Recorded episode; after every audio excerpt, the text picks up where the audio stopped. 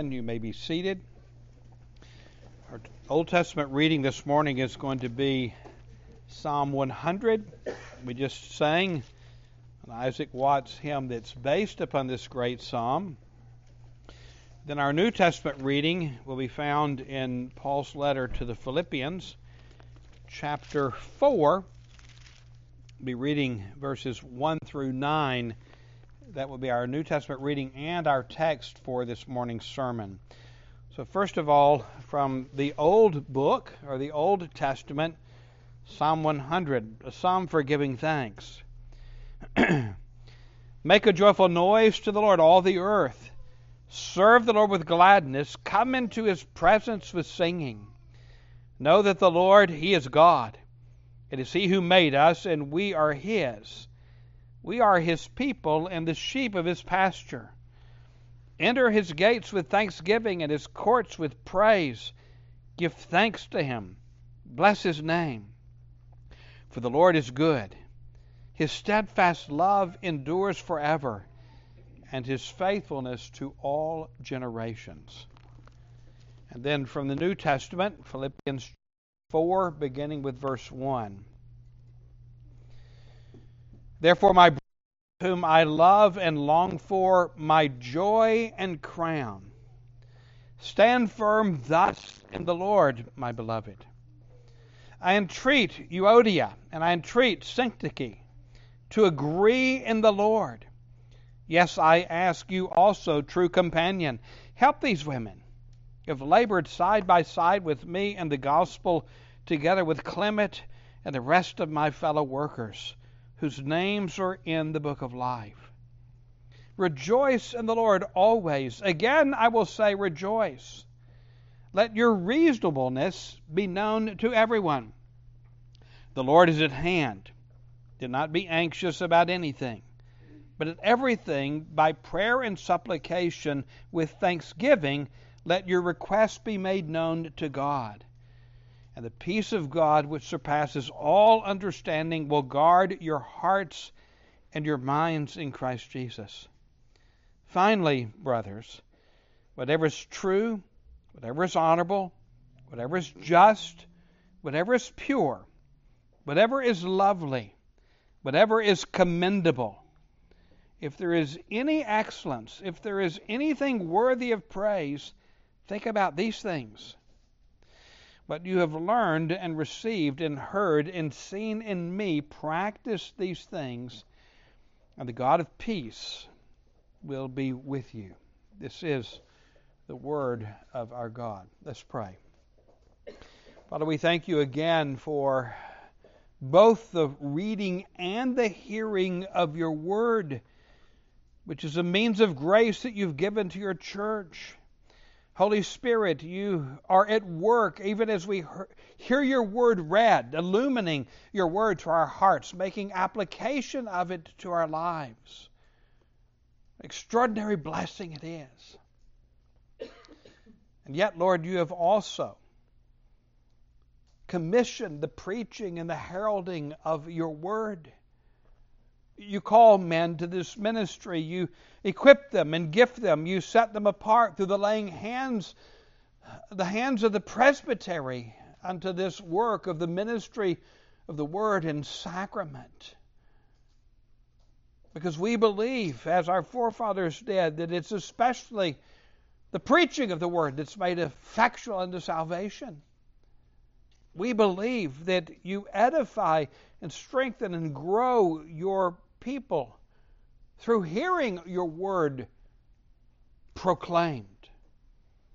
And so, Lord, your servant stands before you, as always, in need of the unction and the strength of the Holy Spirit to proclaim your word with clarity and with power, and to hold forth the gospel of the Lord Jesus Christ to people whose ears are eager to hear and hearts to believe and to embrace your word.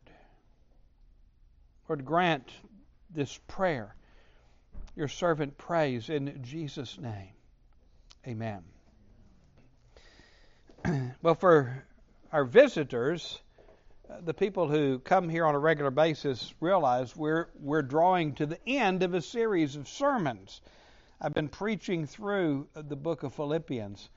Typically, I'm here two Lord's days a month, the first and third Lord's Day. So we've been working our way through this epistle. It's been a joy for me. I hope it has for those who have uh, been here for, for these particular studies.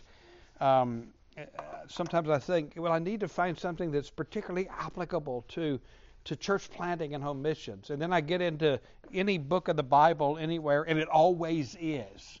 It's always applicable to where we find ourselves, the Word of God is, and principles are there to be heard. Well, as we come to this text before us, what we have is um, something that's a little difficult to do in terms of putting it in sermon form. We have a series of exhortations, one that follows right after the other, almost in staccato form. Uh, not quite the degree that you see in other of Paul's epistles, like 1 Thessalonians. Sometimes little three letter word, two letter word exhortations, one that follows upon the other and and sometimes it's hard to see is there is there a connection in thought between these these uh, exhortations as they come and uh, and I've sought before to try to do that with these ending passages of epistles. And well how do I arrange them? And how do I show common themes between the exhortations? I just gave up on doing that kind of thing. We're going to take them seriatim. Uh, the first that we see in verse 1 is really the main overarching theme, but then a series of exhortations that follow the call to stand firm. So we're just going to walk our way through this text verse by verse. Each exhortation will be a subpoint of, of the sermon.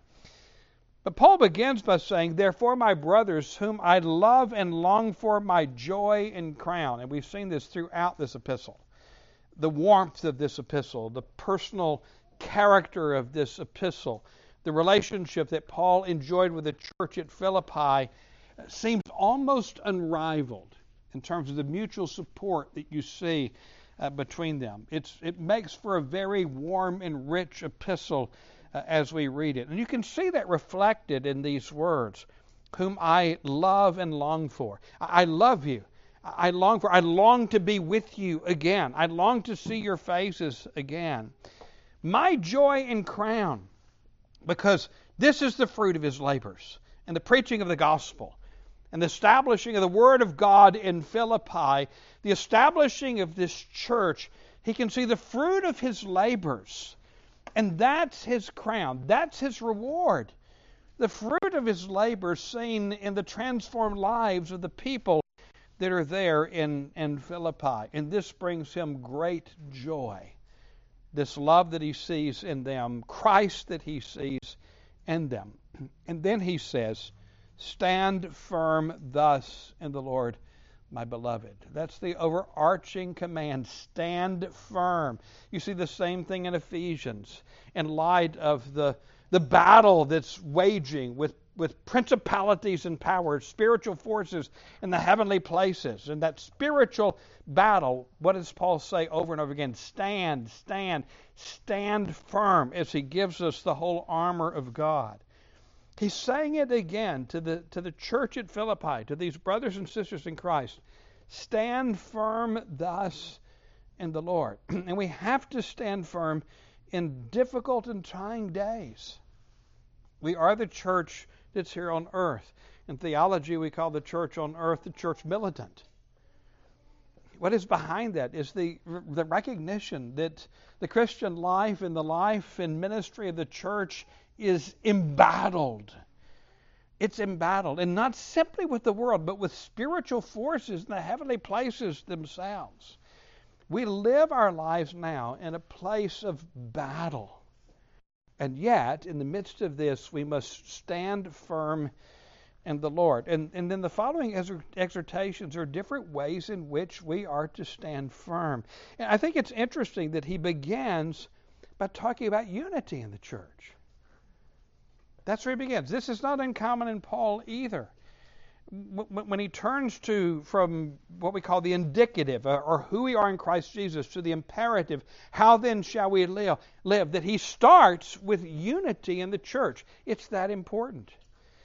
And in this case, it's unity between two individuals in the church. These aren't just general disagreements between different factions within the church, as you see perhaps in, in, in the Corinthian church. But no, here are two ladies they're named. I mean, he calls them out. He, he lists their names. Of course, everybody in the church must be fully aware of what's going on between Euodia and, and Syntyche. But something has happened in their relationship. It's disrupted their relationship. You know, some have questioned that maybe they were, they're certainly sisters in the Lord. We see that their, that their names are written in the book of life. Paul tells us that. But some have wondered if they may have been sisters by blood in the church. And maybe Clement's a brother who's mentioned here. But we don't know. That's conjecture, that's speculation. But these are two ladies who have labored side by side with Paul and with Clement in the gospel. These are two ladies who, along with Clement, their names are written in the book of life. These are believers.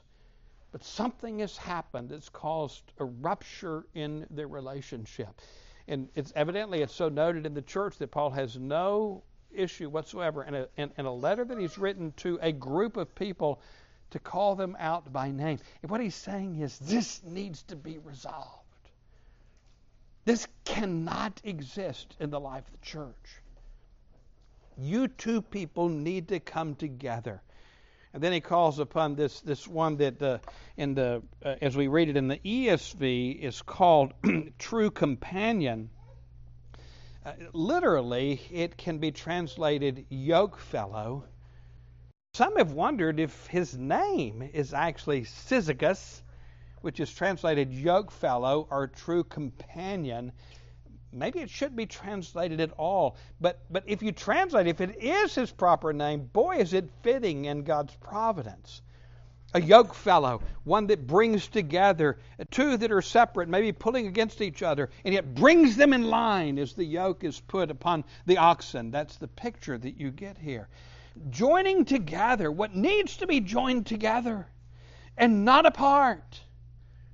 That's the call of this individual, whether his name is Syzygus or whether he's being titled that by the Apostle Paul when he's saying, Work with these two ladies that have labored with me in the gospel along with Clement.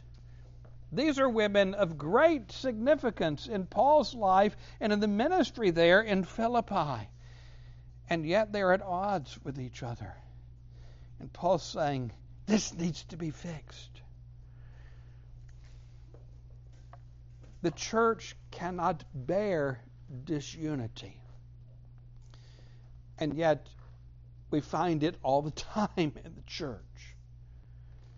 I dare say that there's not anyone in this room that has not, to some extent, in some place, uh, maybe not some of the youngest of you, but anybody that's a little bit older that has experienced disunity in the life of the church. Why? It's Satan's favorite tool.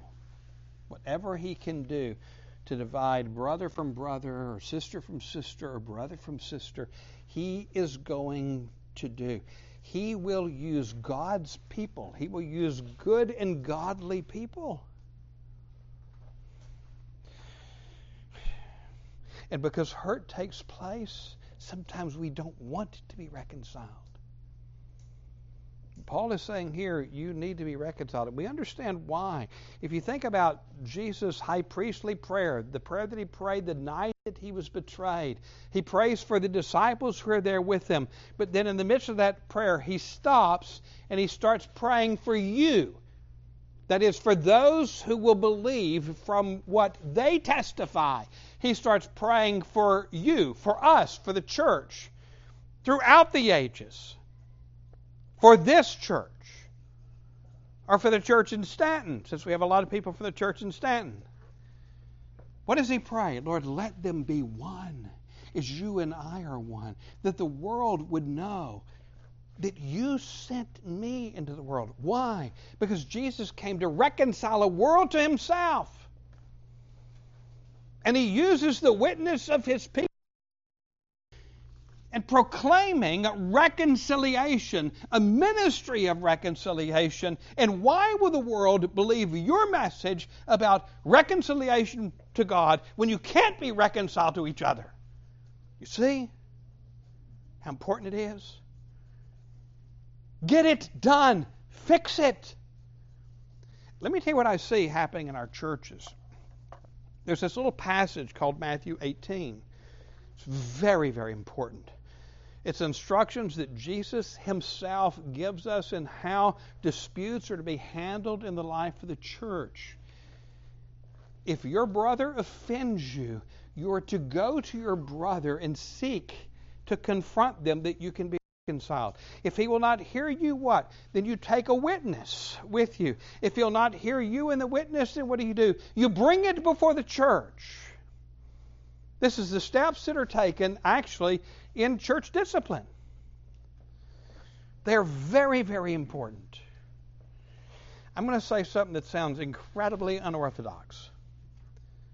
There are times when I've said to people, I don't care what Matthew 18 says. And I care very much what Matthew 18 says. It's important to follow. But people use it as a billy club to keep from engaging in being reconciled with each other. Well, they didn't follow Matthew 18. No, they went directly to the session. How dare they not follow Matthew 18? How dare they go directly to the session? I'm not going to talk to them. They didn't follow Matthew 18. And I'll say, I don't care. I do. They should have. I told them to sometimes. They didn't.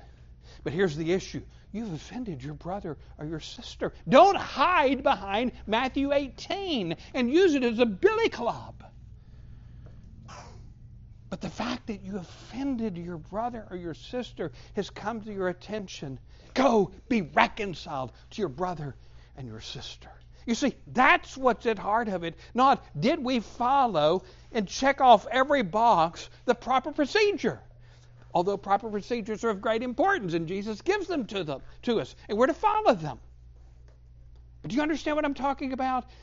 An issue is two are unresolved in their differences and what it is that's divided them. And what we do in our sin in that is we justify ourselves. I don't have to think about how I offended my brother or my sister because they offended me. They didn't follow Jesus' express commandments to come to me directly. They should have come to me. They should have. They didn't. But what has come to your attention is you, you've sinned against your brother. Seek reconciliation. Repent where you need to repent.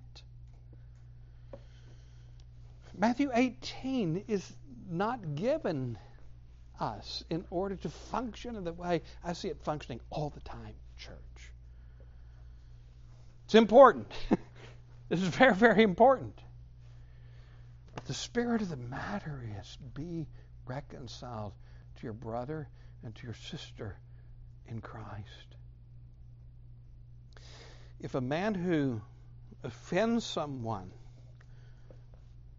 even inadvertently, if they're a humble man or a humble woman, and it comes to their attention, the first thing that they're going to do is they are not going to jump to, well, did they follow Matthew 18? Did they follow all the right procedure?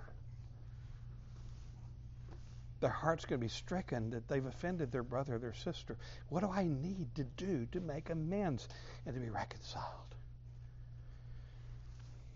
Here we have these two ladies. We don't know what happened. We don't know which one of them's right. I tell you what I've experienced in my years in the ministry in the church, what, what, what I've experienced is that when there's a breakdown, when you get down underneath it, there's usually plenty of sin to go around on all sides. Now, that doesn't mean that one may be the greater sinner and the greater offender in it, there's always plenty of sin to go around.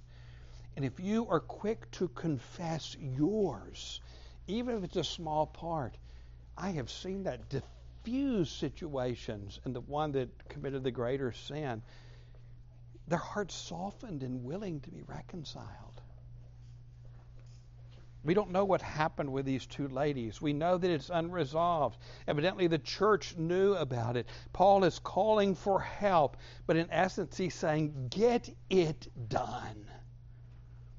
Get it done. What happens oftentimes is these things are neglected, a root of bitterness begins to sprout up, people begin to side with this one, and then these side with that one and the division grows and the witness of the church is lost. And we can't have it. What I love about where we are right now, and I, I hesitate to say this, is that we don't have these things in this church right now. We don't have any Euodia Syntyche kinds of divisions in this church. Uh, there's a spirit of unity that's palpable. You can taste it when you come in the room. It's a wonderful thing. The reason why I say I hesitate to say it is what's going to happen next week or next month or next year. Satan will never leave us alone. He will seek to divide you from each other to say no. You got to say no.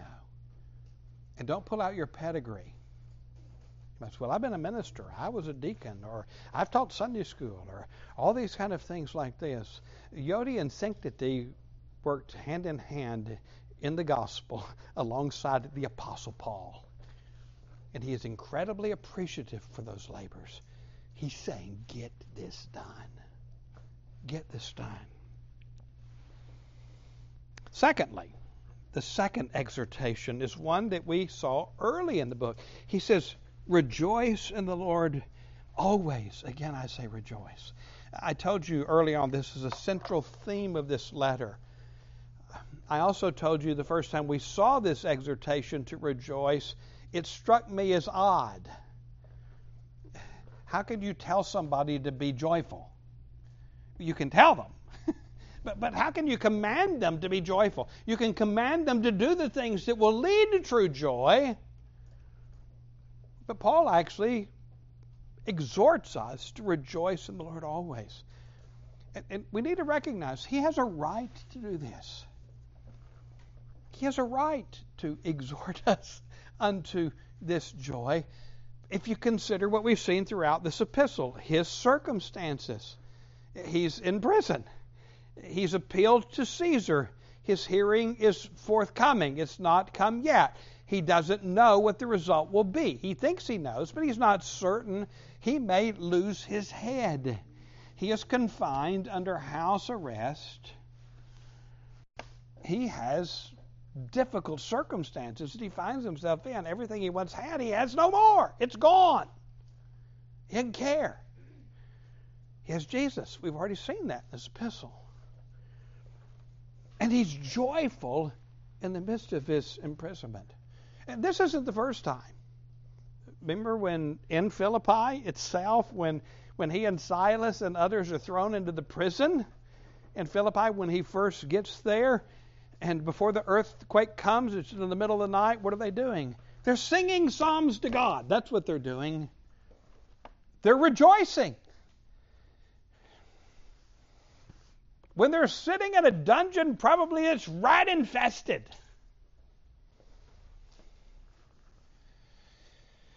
Why are they rejoicing? You see, what we're going to see as we work through these things is Paul can issue these exhortations because he's living them himself. He's living them himself. Rejoice in the Lord always. Again, I say, rejoice, regardless of the circumstances. Why? Well, think about what you have in Christ Jesus. You're a sinner who has offended a holy God. You're a sinner who deserves the just judgment of eternal perdition because of your sin. Your sins have been forgiven you because the Lord Jesus Christ died on the cross in your place. and you will have eternity with God. Your names are written in the book of life. That's the reason to rejoice.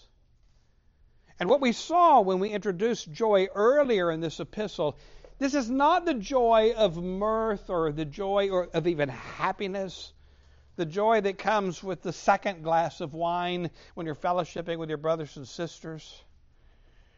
Now, this is something that's far deeper.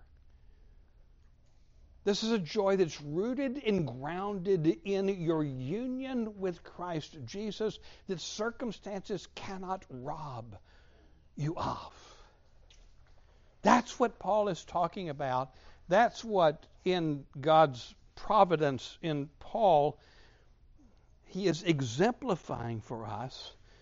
And I told you early on, we have to be careful to we don't read the Bible from a a moralistic standpoint of be like Paul or be like Daniel or be like Peter. You don't always want to be like Paul or Daniel or Peter. But Paul tells us again and again, and he does in this text as well imitate me as I imitate Christ. Those are the words exactly that he used to the Corinthians. He's used similar words in this epistle already. Yes, this brother is an example to the Philippians and to us about what it looks like to obey these commands, these exhortations that he's writing to them right now. Rejoice in the Lord always. Again, I say rejoice. The next one, verse 5 Let your reasonableness be known to everyone. That seems a bit odd, just stuck in there, doesn't it? Be reasonable. Be reasonable.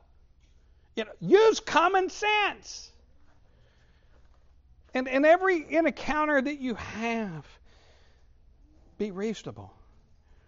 Sometimes a situation will occur, going back to the two ladies that we had before, where an offense will come. Someone will offend you. Is your response to a reasonable response, or do you blow it all out of proportion? Because your feelings were hurt. Because it impacted your own pride or, or your own self esteem. Now, Paul is saying, have a clear head. Think reasonably about things. Yes, even things that might divide us, but, but other matters as well. Let your reasonableness be known to everyone. That is, live and demonstrate. You think deliberately. You live sober mindedly. You think things through. And you communicate it that way. This is part of the fruit of the Spirit. That your reasonableness be known to everyone. Then he says, The Lord is at hand. This seems to go with the exhortation that follows. The question that we have is he talking about the, the return of Christ? The Lord is at hand. His coming is at hand. Uh, perhaps his coming is at hand. People say, well, it's been 2,000 years. No, it's only been two days.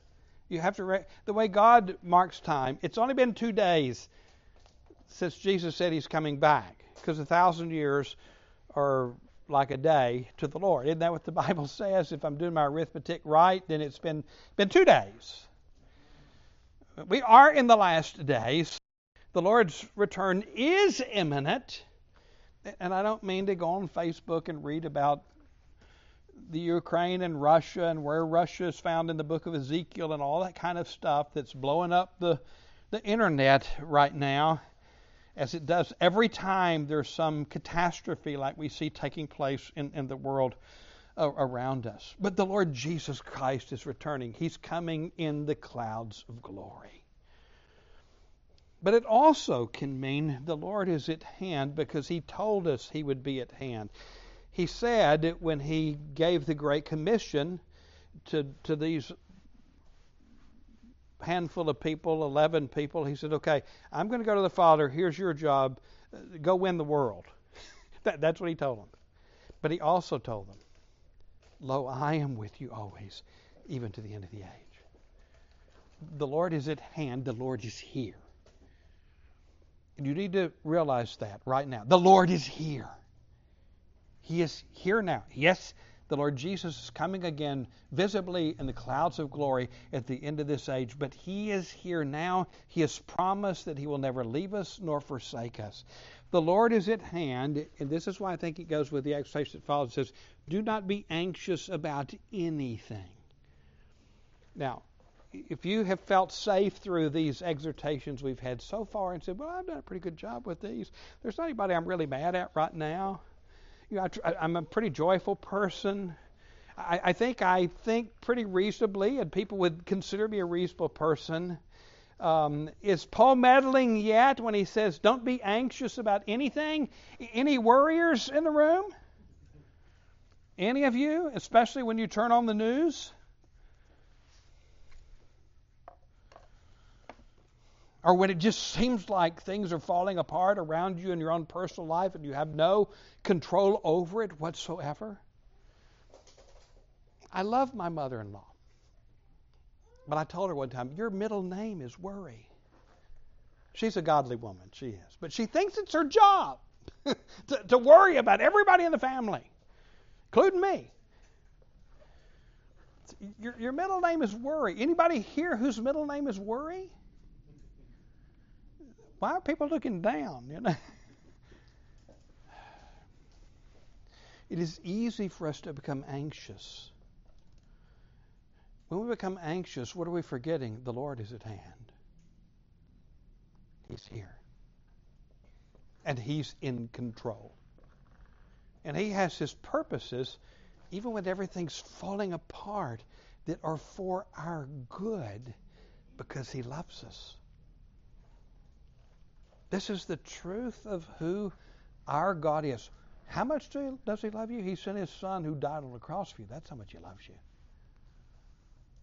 Everything that comes from His hand is for your, your spiritual good, for your growth in grace, for your betterment before Him. Everything. Everything. And sometimes it's hard for us to hear that especially in the midst of when it's overwhelming. But here's the exhortation The Lord is at hand. Do not be anxious about anything, but there's something you are to do. In everything, by prayer and supplication, with thanksgiving, let your requests be known to God. Don't worry, pray.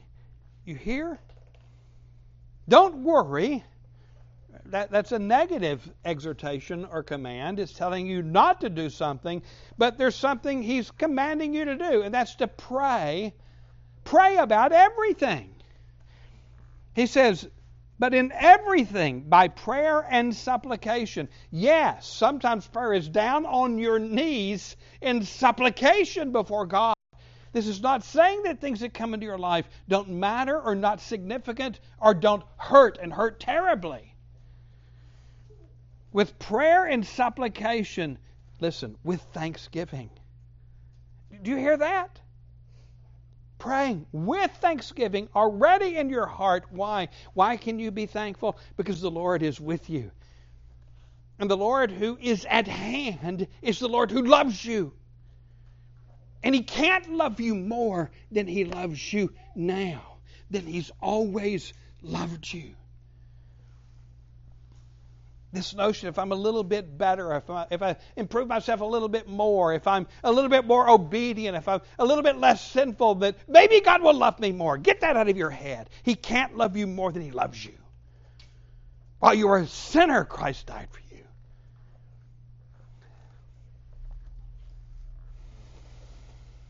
With thanksgiving, let your requests be made known to God. And here's the result and the peace of God, which surpasses all understanding, will God guard your hearts and your minds in Christ Jesus. God will give you, in the midst of your anxiety, when you get on your knees and pray to the God who is at hand, with thanksgiving, the God who loves you. The fruit of that will be a peace the world cannot understand. It'll be a peace you can't understand yourself. It's putting the things in the proper perspective and understanding them in light of God's sovereign work in your life for your betterment and for your good. It's resting in those truths that you know. And the result of that is a subjective sense of peace in your heart that's inexplicable. And you've seen it in people's lives. You've seen it. I don't know if I've used this illustration with you guys before, but there's a similarity to what you see with Paul, especially at, at Philippi. Our friend Zacharias Veliesus, I, I know that some of you know Zeki. He's preached at RPC. I don't know that he's ever preached in, uh, in Stanton or not, from Eritrea. Zeki was arrested on multiple occasions uh, because he was a Christian and a minister of the gospel in, in a nation that had been taken over by a communist regime that shut down the church. So they met underground. And he was, he tells a testimony of one time when he was in prison, he was being beaten, he was being tortured. And he almost despaired of life itself. And almost, you know, why am I going through this, Lord? And then he began to hear his brothers and sisters in Christ who had been arrested with him singing praises to God and other cells around him. And a peace that passes all understanding just filled his heart and soul in that moment. And if you know Zeki now, you can see the fruit of that suffering and persecution that he endured for the sake of the name of the Lord Jesus Christ. He's a very, very dear brother in the Lord. A peace which surpasses all understanding. Seasoned saints who face imminent death with joy. It's just like we heard in the Sunday school lesson this morning. That's an apologetic if walking in purity in an impure world is apologetic, he also said joy. Rejoicing in the Lord is an apologetic in this world that's falling apart around us. You often, I often wonder, what was Paul's experience when he was Saul when Stephen was being stoned? What happened? This was at his approval. They laid their cloaks at his feet as they took up stones to stone Stephen. What did Stephen do? He prayed for their forgiveness, just like Jesus did. But he looked up in heaven, and his eyes were open to see heaven, and he saw Jesus standing at the right hand of God. Someone said one time, Why was Jesus standing? In every other picture in the Bible that we see of Jesus, in the heavenly realms. He's seated at the right hand of God. That is, his work is accomplished. It's done. Now he sits and he reigns. Why was he standing? It's conjecture, but was it to receive Stephen to himself? Come on, Stephen, it's your time to come to me. What a testimony! Did Saul remember it when he met Jesus on the road to Damascus? I don't know. But I know it was a testimony. A peace that surpasses understanding as the stones they hurt are hitting him, knocking him down, breaking his bones before knocking him unconscious and killing him. See, only Christ Jesus can do that. And then he says, finally, though he's not quite done. Usually, when the preacher says finally, you think, okay, finally to the last point or sub point of the sermon. Uh, Paul's not quite done. There's another text that follows this one, and actually, there's another exhortation at the end of this one. But he says, finally, brothers, whatever is true, whatever is honorable, whatever is just, whatever is pure, whatever is lovely, whatever is commendable, if there is any excellence, if there's anything worthy of praise, think about these things. This is what you need to be thinking about. These things. Beyond your circumstances and situations, beyond the conflict that's in the world right now. And, and, that conflict is real. I love this about the Sunday school. This is a good Sunday school lesson again this morning. He's knocked it out of the park last two times I've been here in, in those lectures. Is that the purity is not to run and hide in the cave, but we're to go right back into the world. This isn't talking about escapism from this world. It's not something, it's just grinning and bear it until Jesus comes back in the clouds of glory. No, we're to engage this world with this gospel message. But what are we thinking about? What are we meditating on? Are our eyes to be focused upon the things that are in this world that are transient and temporary and going away? Upon those things which are good and glorious and enduring. To focus our attention upon Christ Himself. This is what Paul is telling us in, in, in this exhortation. I think of it, an illustration of this, I think, is the Lord's Day. It, when people come to the Reformed faith and they embrace God's sovereignty and salvation, that oftentimes, not too far down the line, is they come across the Lord's Day, the Sabbath. Especially if they fall in love with the Westminster Confession of Faith, they come to the chapter on, on the Sabbath and they say, I want to be faithful to the Lord in the Sabbath. And how do they do it?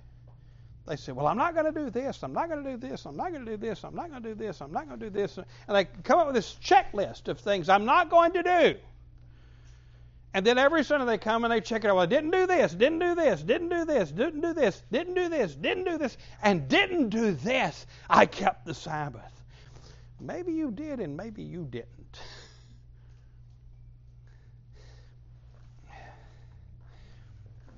Keeping the Sabbath is delighting in the Lord on the day that He has given to us. That is giving us to those things that He gives us to do on the Sabbath, which is worship. And Lord willing, one day we will be back where you will be able to worship here both morning and evening, bookend the day.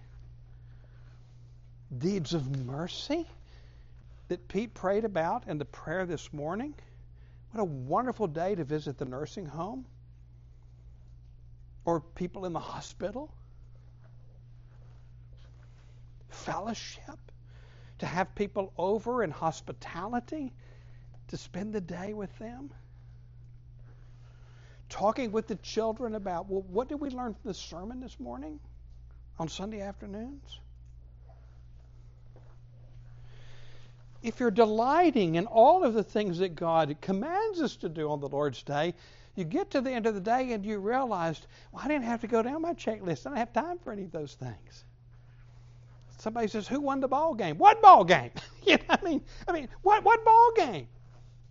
We don't have time to think about a ball game because the Lord gave us this day to give ourselves to these things which are much better than the things that are perfectly good on Saturday, like going to the ball game or to the rodeo. There's not anything wrong with going to was it a rodeo? Is that what it was? Or something like a rodeo? Of going to a rodeo. It's a fun thing to do. I'm not saying don't be into sports or any of these kind of things.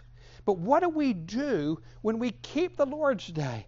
We are recognizing God did this to help us keep our focus upon Him. He gave us this day where we can rest from our ordinary labors to give ourselves to all of these wonderful things that He gives us to do. So that things that are good and proper on other days, we're not going to do those on those days because we don't have time to do those on these other days. And it teaches us then, okay, how do I live Monday, Tuesday, Wednesday, Thursday, Friday, and Saturday as a steward of the time that He's given me when I'm doing my ordinary labors and even recreations? It's the way we focus ourselves. And the Lord's Day helps us focus on the very things Paul is saying to think about in this text. Of those things which are above, those things which are better, that are transcendent. It's, it's, it's significant to realize how this impacts your life when you obey this simple exhortation that comes from the Apostle Paul whatever is true, whatever is honorable, whatever is just, whatever is pure, whatever is lovely, whatever is commendable, if there be any excellence, if there be anything worthy of praise, think about these things. And then he comes back to that exhortation which makes me shake in my boots. I've already confessed it. He says, What you have learned and received and heard and seen in me, practice these things, and the God of peace will be with you. He says, Imitate me. And I told you it makes me shake in my boots because, as a leader in Christ's church, as a minister of the gospel, uh, as an elder in Christ's church, Paul's not the only one who should give this exhortation, but I should say to you, imitate me. And there are times I don't want you to imitate me. but I'm responsible before God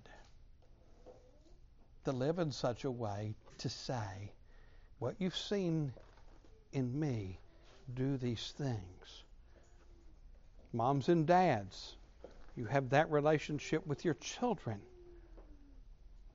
And they see the good, the bad, and the ugly. When they see the ugly, what you need to teach them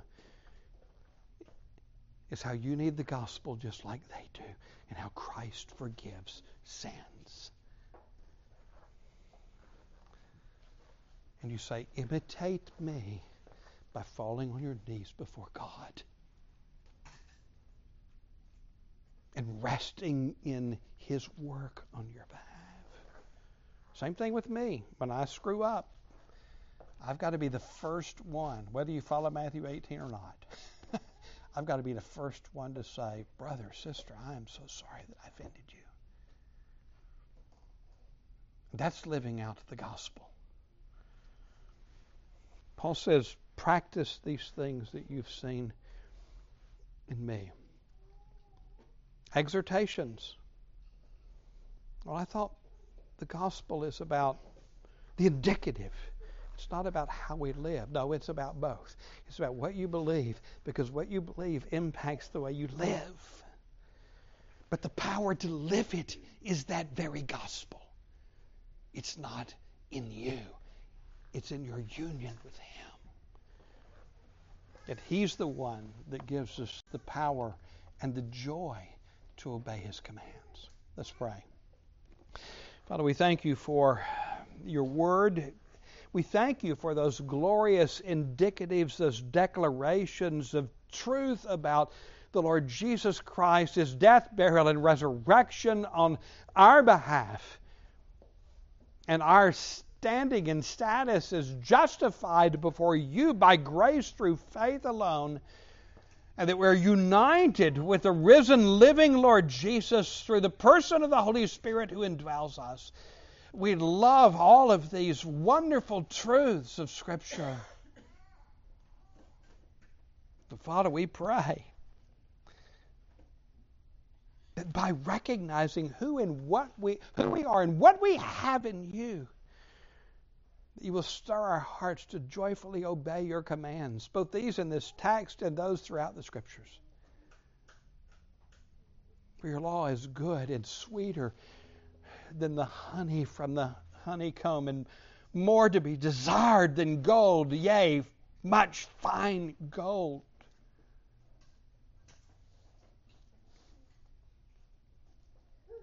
Lord, teach us these things, we pray, in Jesus' name.